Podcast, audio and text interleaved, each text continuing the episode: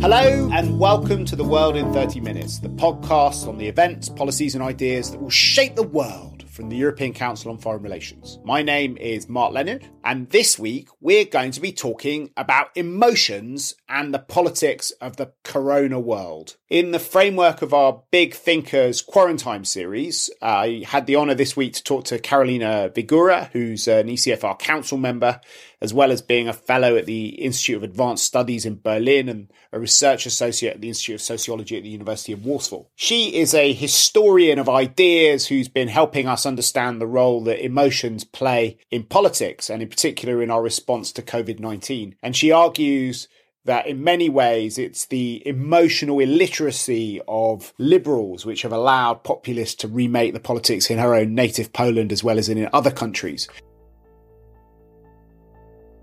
When we talk about emotions during the COVID pandemic, namely what we all experience today is not only fear, suspicion, and uncertainty, but also a certain kind of grief.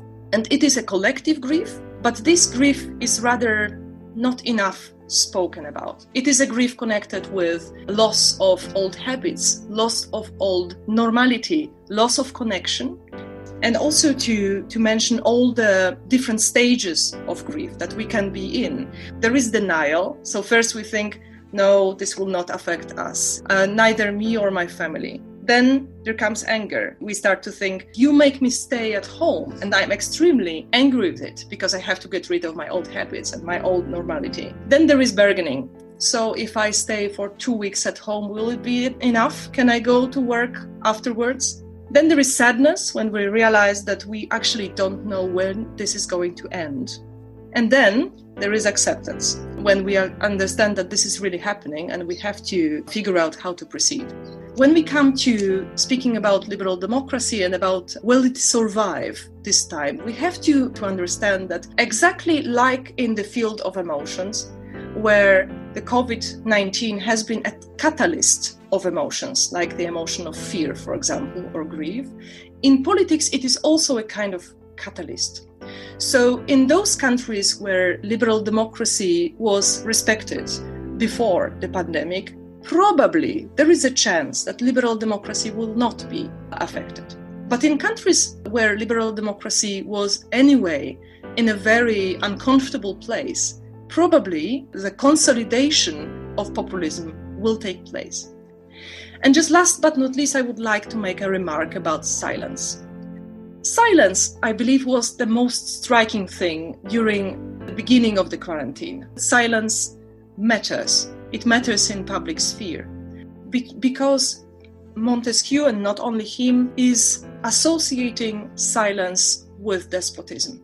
So, whilst the citizens are busy at their homes trying to survive, the politicians can be very busy in making sure that the special measures will be longer term measures. And I do believe that this is a, the biggest challenge connected with the time of COVID 19. I'll be joined by Tara Varma, who's the head of ECFR's office in Paris, Piotr Buras, who's the head of our office in Warsaw, and returning once again to the podcast is Jeremy Shapiro, our research director, who's just back from the United States, where emotions play no role in politics at all. So thank you very much to all of you for joining. Why don't we start with you, Piotr? You heard Karolina's remarks. Do you agree with her that this pandemic could act as a, a catalyst for the consolidation of populist power in, in Europe? Yes, definitely. I think this is pretty obvious, and um, especially looking at, at countries where some erosion of uh, of democracy uh, could have been observed also over the last few years, like especially Poland and, and Hungary. We we see that the silence Karolina mentioned in her speech, silence meaning that basically in the public sphere, voices of, of citizens, voices of public engagement of citizens are not uh, really heard that this situation, dominated by this political silence, uh, is being exploited by those in power, autocrats, uh, illiberals, and and this is really uh, happening uh, under our eyes. In in Hungary, we have uh, definitely consolidation of of Orban's uh, power thanks to the recent legislation and rule by decree. And in Poland, we have a very interesting, controversial, and very important, I think, uh, discussion about uh, the mm,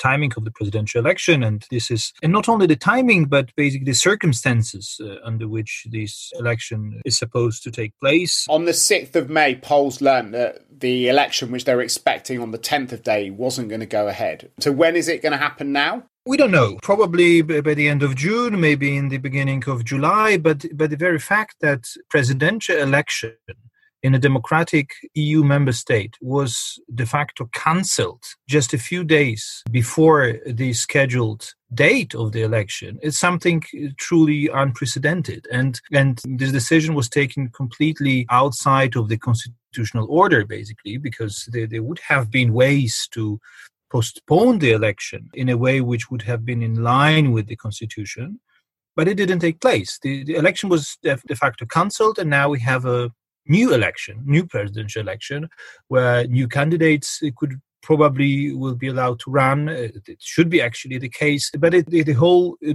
discussion and the whole circumstances really show how far we have gone. And and uh, coming back to your uh, question, is it's important to say that the only reason that we have this mess and and this this huge political controversy and polarizing society, polarizing the political scene even more than it was the case before. The, the only reason is that the ruling party wanted to hold this election as quickly as possible in order to prevent a scenario in which uh, the democratic economic downturn will hit the popularity rates of the incumbent president and possibly prevent his re-election. So this is definitely, I think, Poland is a is a very good example of how this pandemic is being used by autocrats to consolidate power.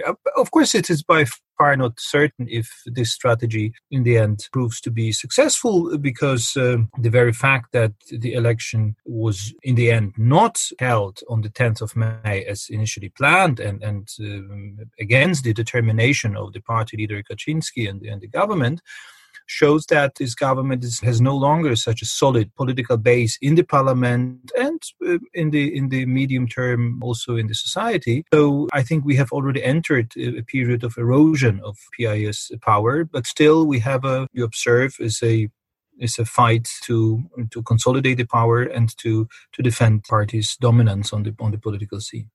Yeah, I mean, a lot of the things you talked about feel like the kind of old rational politics about power realities, the state of the economy, etc. I mean, it'd be interesting to hear how much um, of this is being driven by emotion, how much of different state Poland and other countries are as a result of, of COVID 19, and whether Karolina is right to think that we're in a, in a kind of state of grief where fear, suspicion, uncertainty are dominant. But maybe before we do that, we should bring in a couple of other countries so we got a kind of comparative frame.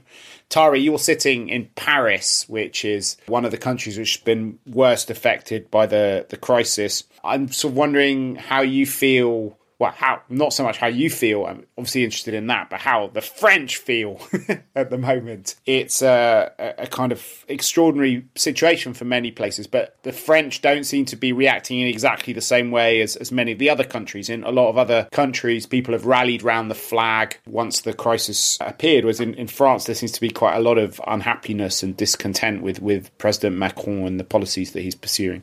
So I would say actually things started pretty well for President Macron initially. The French public did rally around the flag. Um, his his numbers really bumped in the opinion polls like never before. To be honest, the French public felt like the government was communicating regularly with them, informing them. But things, as often with the French public, did turn sour when in relations to their government. People feel and are still feeling that the government is probably lying to them in terms of mask procurement and the capacity to test. There is, as always in France, this tendency to compare to Germany, which has at least seems uh, to have weathered the storm much better than, than most other European countries have. In terms of Macron himself, I think the emotional aspect is really interesting. When he came to power in 2017, he pledged that he would be a Jupiterian president, that he would be the one to address the press and the people when he decided on his own tempo and that he was not going not going to let uh, his emotions overwhelm him. And and i think in that he he it was a not so subtle comparison to what had happened during the Hollande presidency. And in the management of the covid crisis we've seen an evolution of his attitude in three phases i would say. The first phase uh, beginning march was quite optimistic and positive. He asked people to keep going to the theater, to the cinemas, to keep going out, not to shutter themselves totally from their own lives. Then we experience a dramatic change once the lockdown recommendations are announced. And he adopts an extremely martial tone, much closer to the, the Jupiterian Macron that we had known until now.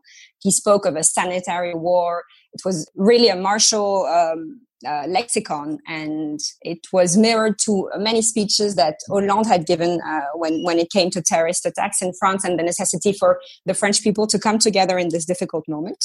And then mid-April, a month ago, he gave the speech where he announced the May 11th end of lockdown possibility, and he said himself that he had changed.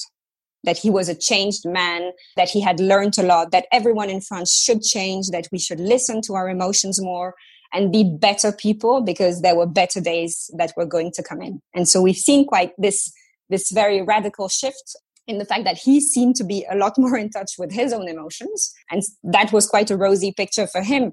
The only problem is that in front of this rosy picture of a leader capable of listening and, and being more in touch with his emotion is what Françoise Fressoz, this columnist from Le Monde, called the neur- neurasthenic French people. And so it seems there are these two entities, the president and the French people, not really being able to communicate on the same level of their own emotions. The US is now uh, the epicenter of the COVID crisis, and the president's definitely adopted a, a, different emotional register from, from his immediate predecessor. He seems to have been a master of tuning in to some of the, the feelings of grievance and anger and frustration that have bedeviled large parts of America uh, pre-COVID. How does the the COVID crisis change the the kind of emotional landscape in the US? Yeah, not at all. Um, it's quite extraordinary the way in which the COVID crisis, I think, in contrast to some other countries, has been slotted right into the sort of existing tribal divisions in American politics, complete with their with the same sort of emotional registers that both of those tribes specialize in. So the the Trump, you know, Trump has ruled almost entirely through uh, emotions. His administration is essentially a triumph of emotion over reason. And it's the principal ones, as you mentioned, are fear and anger, so and suspicion. So uh, along the lines that Karolina talked about, and so it's very normal uh, within that context, although not normal within any other context, for Trump to be saying this virus came from outside. This virus is an attack upon us. And the way that we can can conquer it is by shutting ourselves off, by banning travel. That was the first thing he did was ban travel from China and then from Europe, and to label this as a Chinese virus and uh, to say that that it's not our fault, that the fact that the U.S. has, you know, uh, six percent of the world's population and uh, a third of the coronavirus cases is just a coincidence, and that that has nothing to do with anything. That this is really a sort of Chinese plot against us, and that really fits very well into the sort of the emotional register that he had created with his base regarding immigration, regarding the idea that the threats to America came from outside and that they could be cured by by walls and by oceans.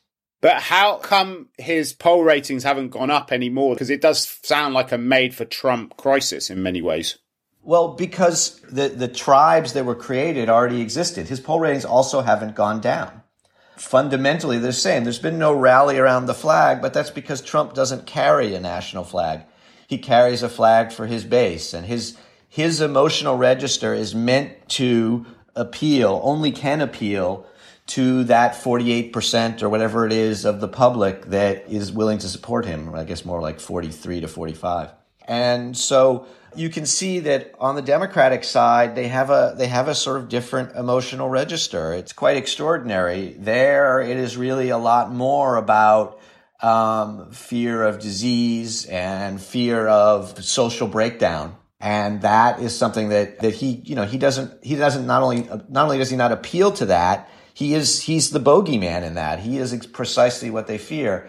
And so because the corona virus episode has slotted into that existing tribal division and that existing emotional division, nothing has changed in terms of the president's popularity.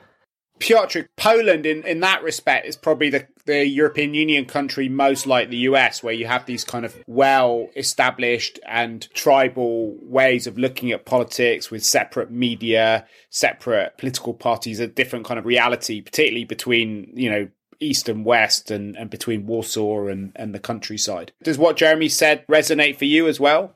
Absolutely, it does. We we talked before about how this uh, pandemic consolidates the, the autocratic grip on power, but it, the same is true for the consolidation of these tribal divisions. And and we, we conducted a survey in, in Poland just a few weeks um, ahead of the planned presidential election, and and we asked people about their fears, about their emotions, about their attitudes, and that's uh, become pretty clear that these two tribes, which we have in Poland, the liberals and supporters of the of the PIS, they they basically the, the division between them is very very deep, and uh, and that they, for example, the the trust in the in the government and and the president and uh, when it comes to the managing of the crisis is still uh, very high uh, among the supporters of the, of the ruling party. Basically, nothing has changed. The support for the for the president, like in the U.S., is still at, basically at the same level as it uh, as it was before. So so the pandemic did not have any any impact. So so yes, I, I think this is this consolidation of this tribal division is, is very very clear, and and it's, it's something which which is remarkable. And and one perhaps interesting aspect of that is also based upon our upon our surveys as approaches to Europe. And uh, we asked, uh, for example, the question: whom people in Poland should count on uh, the European Union, the US, our own uh, nation state, or perhaps we should look for different alliances. And and it's quite interesting that that half of the Polish population says that uh, in this particular crisis and, and in, in, the current international situation, we should uh, basically count on our own. And this percentage is particularly high in the electorate uh, of the PIS. And the same is true when it comes to the other questions related to Europe, where we see that that this emotional attachment uh, to the nation state, to the national sovereignty, is very, very strong in the electorate of the PIS. is much less uh, strong in, in the in the rest of the, of the society, and that this is one of those issues which emotionally and intellectually divides Poland uh, stronger than actually anything else. I'm not sure if this is directly related to the corona crisis, certainly not, but I think the corona crisis and the national European responses to it, I think, can solidify this division and, and even deepen it. And do you think the same could happen in France, Tara? Do you think that this could actually be something which makes the unimaginable imaginable that Marine Le Pen could win the next election there? I mean, anything is always possible. To be honest, populists in France have not gained anything from this crisis, contrary to what most commentators predicted at the beginning. Both Jean-Luc Mélenchon, the head of La France Insoumise, the far left party, and Marine Le Pen on the far right have not seen any bump uh, in their numbers in the opinion polls. Quite the contrary, when the French population is asked whether they believe that they would have handled this crisis better, the answer is an overwhelming no despite that, uh, we can see that so the mainstream right has still not uh, managed to rally behind one national leader who could be a contender in the opposition to Emmanuel Macron. And the same basically is happening on the left with the mainstream left with the Socialist Party. So, in a way, we are still in this totally scattered political landscape where Emmanuel Macron had totally obliterated the opposition three years ago what we're seeing now, and that is one element that I find quite worrying, is the rise of this uh, scientist called Didier Raoult. There was a profile of him in the New York Times for our English speaking audience, if, if that is interesting, and who has been the person who's, who's been saying in France for a while now that hydroxychloroquine is a really good and effective medicine against the COVID virus that it should be used massively. His uh, science and, and methodological research has been put into question quite widely now. But he is amongst the most popular rising political figures in France right now. He is someone whom Emmanuel Macron could be quite worried of. And actually, I think he has shown these signs of worries because he went to visit him in his institute in the south of France, in Marseille, a few weeks ago and that led to another controversy in France whether you know the president the french president was legitimizing someone who is vastly controversial and contested in his field uh, was it a way to try and obliterate his rising political figure or was it a way to say that we need to consider any options seeing the, the, the massive danger of the virus? You need to, to imagine that this is the person whom donald trump said of that uh, someone might have found uh, a cure to the to the virus. So he he's quite listened to in conspiracy theories circles but he is one of the rising figures and I, I would be actually more worried about him than the other more classical political figures we've seen in france for a while now.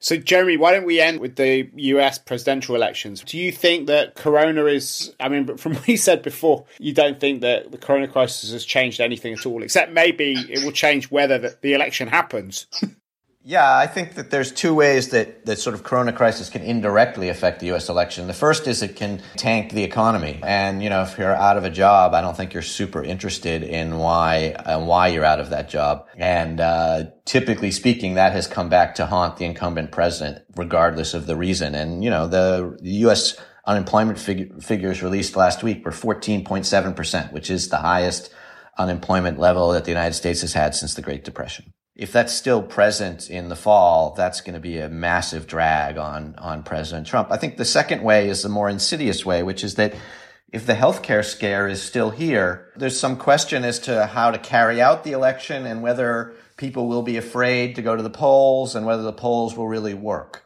And this could play to the advantage of the Republicans if they chose to use it. And given their history, they choose to use every advantage they have. I guess what we already know, what the tribal division tells us is we basically, with only slight exaggeration, already know how everyone in America will vote. What we don't know is who will turn out to the election, and we don't know whether their votes will be counted. And so I think what coronavirus offers is an ability to change that turnout more than to change minds. And what's your prediction at the moment? Oh God, you're always asking me for predictions. I don't even know what I'm having for breakfast in the morning. Look, I think I think it's important. I think it's useful to follow the political science models on this because they've actually been pretty accurate even in the Trump era. And they tell you that the economy plus a couple of other factors matter the most. So they predicted uh, uh, Trump was likely to win about two months ago, and now they predict that he's likely not to. So I give Joe Biden at this moment a slight slight edge, but I think a lot of things could change. Okay, well, it's been an interesting discussion. I'm sure we'll come back to talk about all of these different political situations many times over the years ahead, if and when these elections all happen. In the meantime, I think we have one thing left to do on this podcast, which is our bookshelf segment. What's on your bookshelf at the moment, Piotr? Just yesterday, I bought the Polish edition of the international bestseller by Kai Strittmatter, a German expert in China. It's a book published two years ago under the English title "We Have Been Harmonized: Life in China's Surveillance State." And um, I, I, think this is a very timely and a little bit scary reading. I've just started, but I, I can strongly recommend it. Great. What about you, Tara? I'm reading Andrew Small latest paper up on our website on Europe China relation, the meaning of systemic rivalry. Also, much to be recommended and Jeremy? Oh my God, Tara, I've begged you to get a life. I'm reading, uh, I just finished uh, this book by Amor Towles called uh, A Gentleman in Moscow, which is about Russian aristocrat after the revolution who is sentenced to uh, house arrest in the Hotel Metropole, a, a sort of very famous luxury hotel near the Kremlin in Moscow. And it's about the next 30 years that he spends in that hotel and all of the things that he witnesses and does. It's quite an extraordinary book. I have to say it's, it's difficult to describe, but it's so rich in its sort of description and even in its adventures that take place all in this very circumscribed hotel that I feel in the in the week or so since I finished it that that I almost miss reading this book and I'm thinking of reading it again. So I would uh, recommend it very strongly. Okay, and I have a couple of recommendations. One is, uh, but that will come out, I think, as early as next month. Is uh, Ivan Krastev has written a, a, kind of very quick and fascinating account of the of how the Corona crisis is going to change Europe. Called um, "Is It Tomorrow Yet?" At least that's the working title, and we'll definitely invite Ivan onto the podcast to talk about that. And then I was also inspired by what you were saying, um, Tara, about French politics. I, one of the biggest treats of my lockdown cultural consumption has been the French TV series Baron Noir. And the third season of that has this fictional scenario where kind of Professor conspiracy theorist ends up running for, for the presidency and upending French politics in a very. I hope it's not a. um, a precursor. I hope that that life doesn't imitate art and that your scientist doesn't end up playing the same sort of role that this um, this person played in Baron Noir. No, I was going to say that's not the only similarity uh, between real life and fiction. The slogan that the French president in this TV series you mentioned uses to rally the population around her is France Unie. And this is exactly the slogan that Emmanuel Macron chose uh, during his management of the COVID crisis. Oh dear. Um, so let's hope that, that life doesn't imitate art the whole way. Anyway, we will put links up to all the publications that we mentioned on our website, which is www.ecfr.eu slash podcasts. If you've enjoyed listening to us, please let other people know about it by tweeting about it, writing about it on your social media page, and above all, heading to whatever platform you've used to download this podcast on and giving us a positive rating and review. But for now, from Piotr Buras, Tara Varma, Jeremy Shapiro, and myself, Mark Leonard, it's goodbye. The researcher of ECFR's podcast is Lucy Halpenthal, and our editor is Marlena Riedel.